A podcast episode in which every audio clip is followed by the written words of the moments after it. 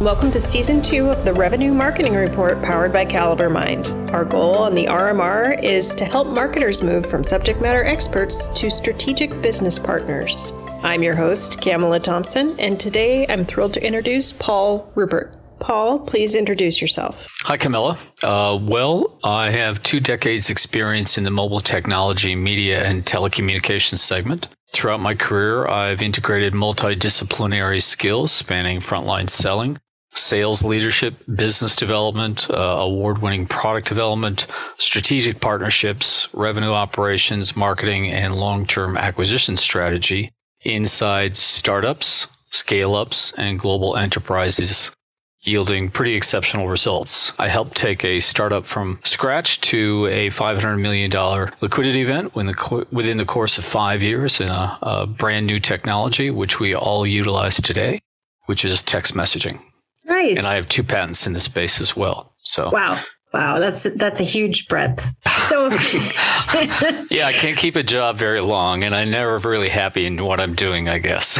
like to move around a little bit. Not really, but yes, you get the idea. So, in preparing for the episode, we brought up soft skills and how selling is really important when positioning initiatives or asking for resources and not just selling externally. And some of your background, which wasn't covered in your intro, came up. Uh, can you right. tell us a little bit about that? Sure. Uh, we were talking specifically about a book that we've both read called Influencing Without Authority. And uh, I discovered that book about uh, 15 years ago. It caught my interest because one of the things that I've been described as being is an ambidextrous executive. That's a fancy way of saying, well, I've got both um, high level experience in the federal government um, as well as in the private sector. And uh, when I was in the government, I learned very uh, very soon in my first job, when I was 24 years old, I was working for a United States senator uh, named John Danforth from Missouri and um, the administrative assistant, which is kind of like the chief operating officer of a U.S. senator, trained all of us with the same skills as to you are three calls away from talking to a cabinet secretary. You know, and I'm sure, you know, if pretty full of yourself 24 year old, but I was a little skeptical of that. but then I saw it in action and um, I had influence without having any authority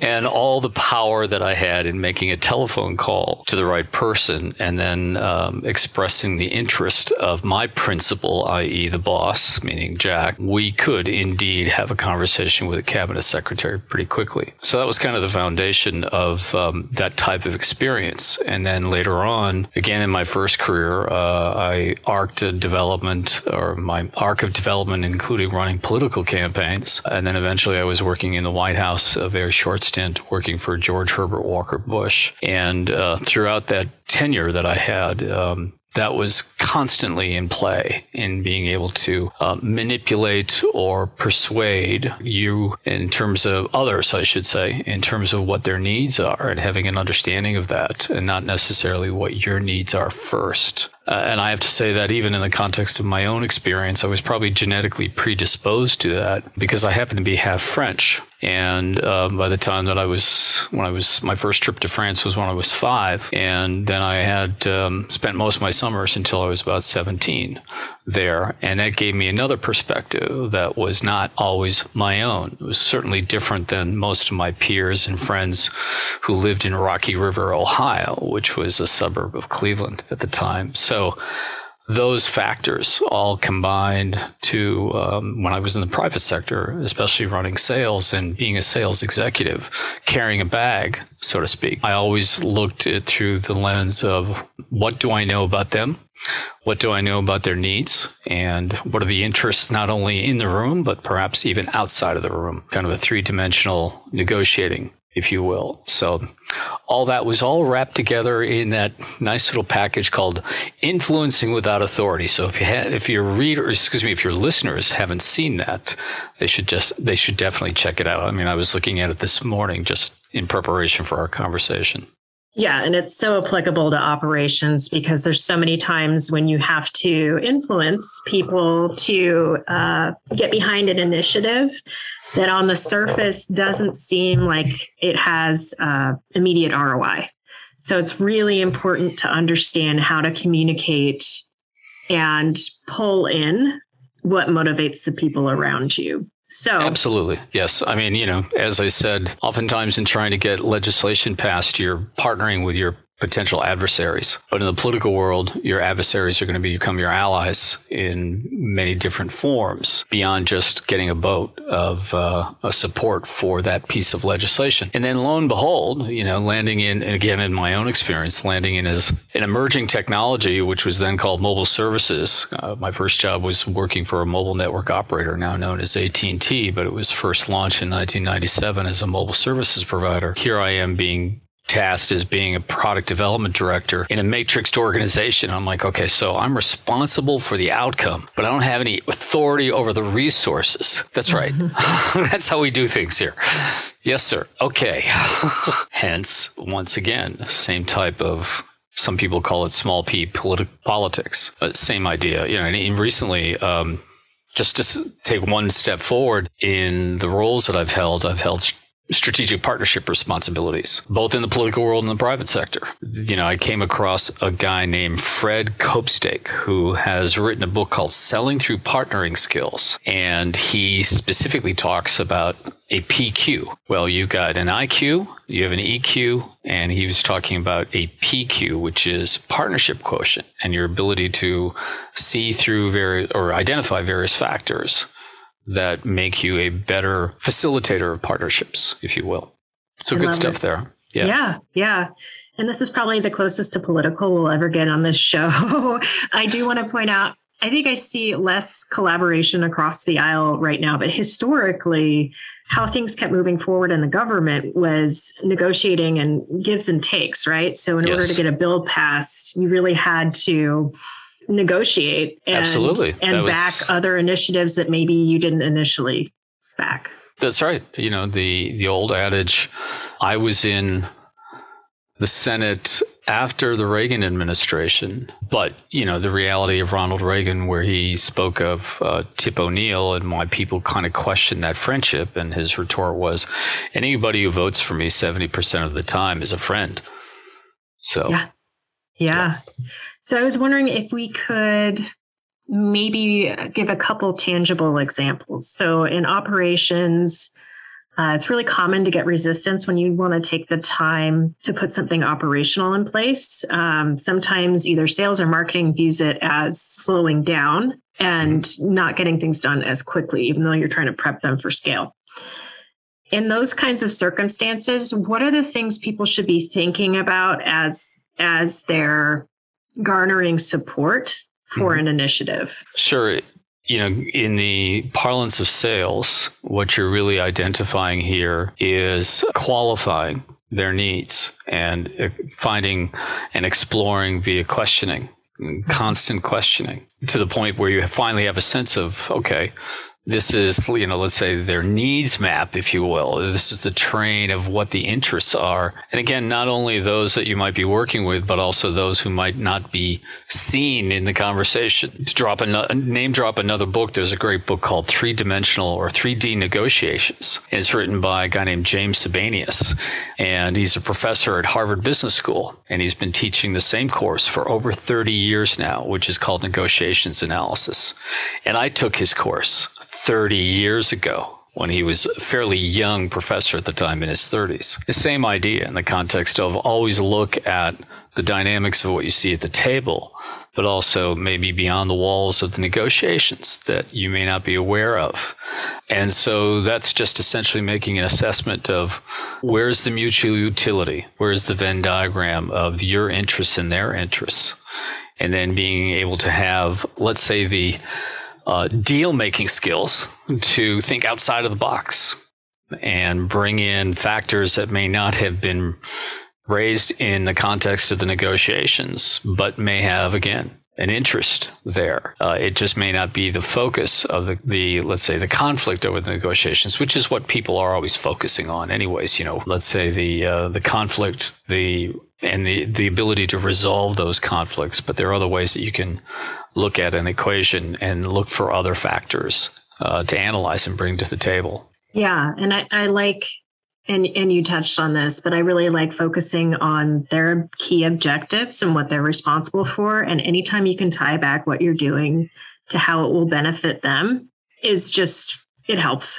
Yeah, you know, and even in the context of, you know, Steve Jobs, the core of much of his success, which he identified, was the ability to tap into unarticulated needs, unarticulated demand. That too creates, or that too requires, a high degree of creativity to be able to, quote, think outside of the box instead of just looking at everything that's the procedural elements of the engagement and go beyond that, go beyond the margins and start looking at other factors.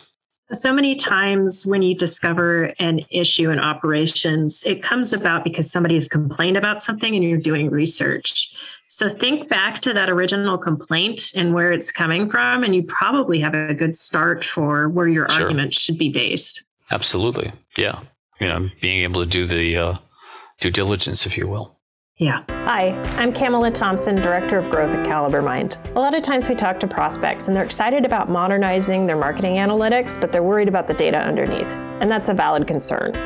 That's why we came up with our Back to Basics Boot Camp to help you address all of the issues that stand in the way of you and insights that actually make sense. We'll meet each month to review a best practice. In addition to that, you'll walk away with handouts that go through how to implement each piece and a Slack channel where you can ask experts on demand about your organization, your processes, your system. I know it sounds too good to be true, but it's free and product agnostic, and we really suggest that you take us up on it. The program starts on February 8th, 2022, and space is limited, so register today at calibermind.com. So, what are we've talked about finding motivators, we've talked about collaboration. What are other tactics that tend to be useful if you're not making any headway there? Well, you know, so much of this is situational. Um, mm-hmm. There's no, I, am not a believer that there's, you know, the uh, three point rule to resolving all issues. you know, and yeah. I get this question oftentimes because I, I do a lot of consulting to financials who are making investment decisions and they want to have a sense of what's the differentiator between these five different companies. And it's like, well, they're all kind of different, but they're mm-hmm. kind of the same.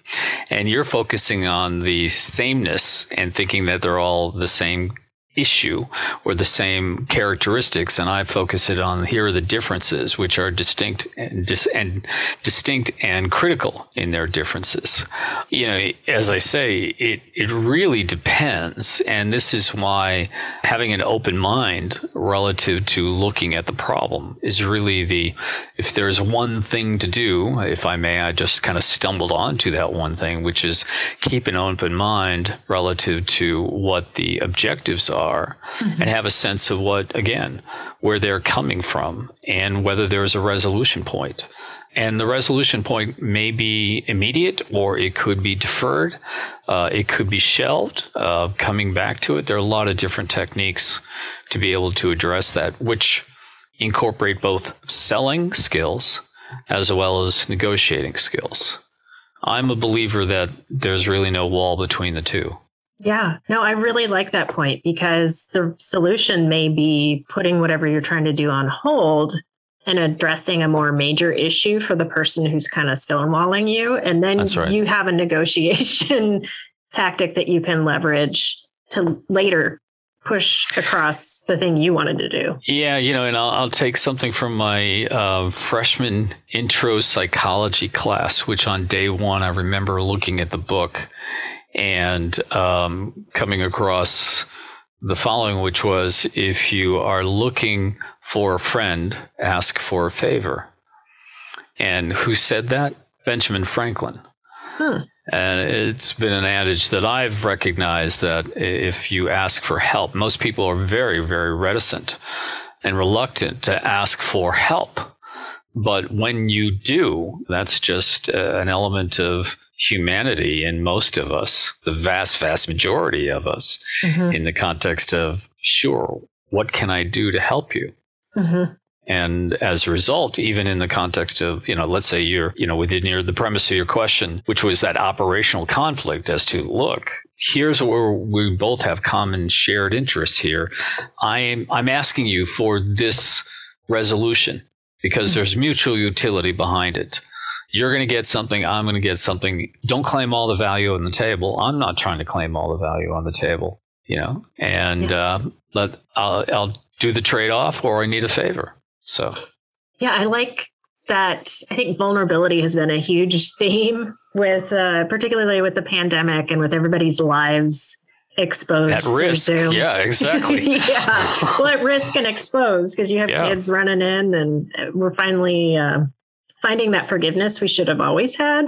Mm-hmm. But I think, yeah, there's definitely an opportunity for gives and takes there. That's that's that's a great point. Yeah, as I mentioned earlier, I've done business in 80 countries. And, um, you know, in many cases, I've been, let's say, the outsider as an American in that context. But at the same time, I had a, a better sense of how to be able to break that barrier down with a lot of different ways of doing it, even in, in how I dressed. I so. would love to hear more about that, actually. So, so many of us are very informal in how we dress, but we know perceptions are always really influential. So, hmm. dig into that a little bit more.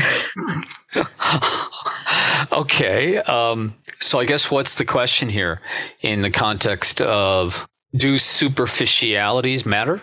Yeah. Okay. All right. Sure. Superficial superficialities do matter because it's all taken in context. And it can go both ways. So I'll give you an example. As I mentioned earlier, I happen to be half French. When I was right out of college, as I mentioned, I was working for a United States senator and I had to buy a wardrobe, mm-hmm. suits, coats, jackets, because you don't walk around the Senate of the or the halls of the Senate. At least you didn't then, which is now about 30 years ago when I was in my 20s. You really couldn't do that because you are there as a servant of the people. Now that doesn't mean you're wearing Gucci shoes, uh, Gucci suits or something of that nature. But the reality was that that suit of armor, if you will, projected a certain reality. And the reality was that you are a serious person. And the contexts of that environment were that these are the accoutrement, the, the standard operating aspects of it. And later, when I was working globally and doing all the selling that I was doing across 80 different countries eventually. The reality was that uh, I came in and I looked the part of a vice president of a global organization. Mm-hmm. And the culture of the telecommunications and the media and, and uh, the technology business was that. Now, just the opposite occurred when once when I became a consultant to Facebook. And this was when Facebook was just, let's call it an emerging high profile tech company. It's not Facebook as we know today. Yeah. I mean, in fact, it was in 2008, 2009 timeframe. And I walked in wearing kind of the usual casual, uh, dressy casual California attire, which was blazer. I didn't wear chinos, but you get the idea. And I walked mm-hmm. in and everybody was wearing hoodies. I mean, literally everybody was wearing hoodies. Now, I had already skewed the, the average age in the building considerably because they were all in their, you know,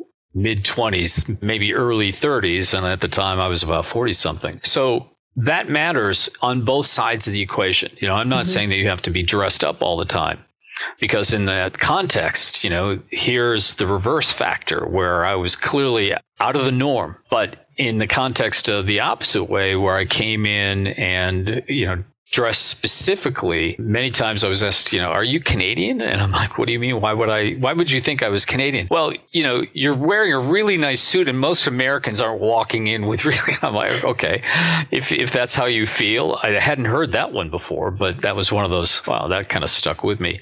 And the other thing I have to say that this is also, again, from the political world. When security is established for, as you've seen, like, you know, with the insurrection movement, et cetera, back in the White House as well as the Capitol. So you can get through certain levels of security based on what you are wearing. Hmm. Okay. So if you're working in the White House complex, you are wearing a badge. And if you were a visitor, you would have a badge that has a very large V on it. So it's mm-hmm. discernible, it's distinguishable, it's readily observed by security. Mm-hmm. And if you're on the White House staff, you then have these things called hard pins, which are lapel pins. Every day they change. And each pin has a different level of security that if need be, if you're like, you know, let's say the deputy chief of staff, you can walk right into the president's office, into the Oval Office because of that one pin. So these little things that are micro impacting, if you will, have an importance not only because of making the relationships that you have or that you're trying to establish, you know, with those across the table, whether you're selling, whether you're negotiating, whether you're partnering, et cetera, but also just in the context of the environment that you're operating in. Have you dealt with organizations that have quite a bit of conflict between sales and marketing? We've touched on this quite a bit, and I'm wondering if you've seen this. Well, I've run sales and marketing in the same organization. um, so, yes, I, I would say I have. And I'll be candid with you in the context of the marketing representative, the marketing lead in one scenario, really didn't have a very good grasp of the industry. Mm. And they were putting out uh, claims and strategies that I looked at. And finally, I was like, I had to go to the CEO and tell him, this ain't going to work for me because I've got all these years of experience and granted, the individual has lots of experience in marketing per se, but lacks the understanding of the underlying business. Yeah. So context is everything, is what I'm right. hearing over and over. that's right. And instead of having an understanding of the business, they had an understanding of the processes relative to marketing. All good. And finally, you know, in having the conversation with the CEO, and it was a little bit conflicted because he had hired this individual. Mm-hmm. and finally, we came to the conclusion as to, yeah, Paul, you're right. Okay, you're going to run this. What are you? What are your first steps? And I, you know, broke it out as to, well, I'm not going to take over that role because I've got now mm-hmm. I'm straddling different functions. Mm-hmm. And immediately I promoted two women who one was in product development or product marketing, and the other one is in corporate marketing, and mm-hmm. moved them into those roles and split the job between the two of them. Mm-hmm. and you know approached in that way and that was one way of resolving it it's not the best way because you don't want to take everybody's head off but in that context no. it was a matter of the skills were not transferable they didn't have enough experience. Now, I've seen the opposite direction also work, where I was in as a consultant to a company that was uh, Croatian, and it was in the context of I came in and immediately the marketing person sought me out, the marketing lead, and said, I need to get a brain dump from you because I've got this understanding up to here. Now you're coming in and you're essentially helping the rest of the organization, including the leadership team, to raise their game and raise their understanding of the business. And that includes me. So smart. yeah. She was very sharp. And, you know, we spent almost like three days together just going through all the different pieces of her marketing strategy or marketing plan and aligning it with the dynamics of the behavior of the industry, the terrain of the industry, the um, the past of the industry, the projections of the industry, everything. So she was fully aligned between the processes as well as the terrain that she had to apply those processes. Yeah, I've always seen a bit of a misalignment between sales and marketing in terms of uh, objectives. So marketing is always trying to function on this massive output that engages as many people as possible, whereas sales is just trying to hit their number.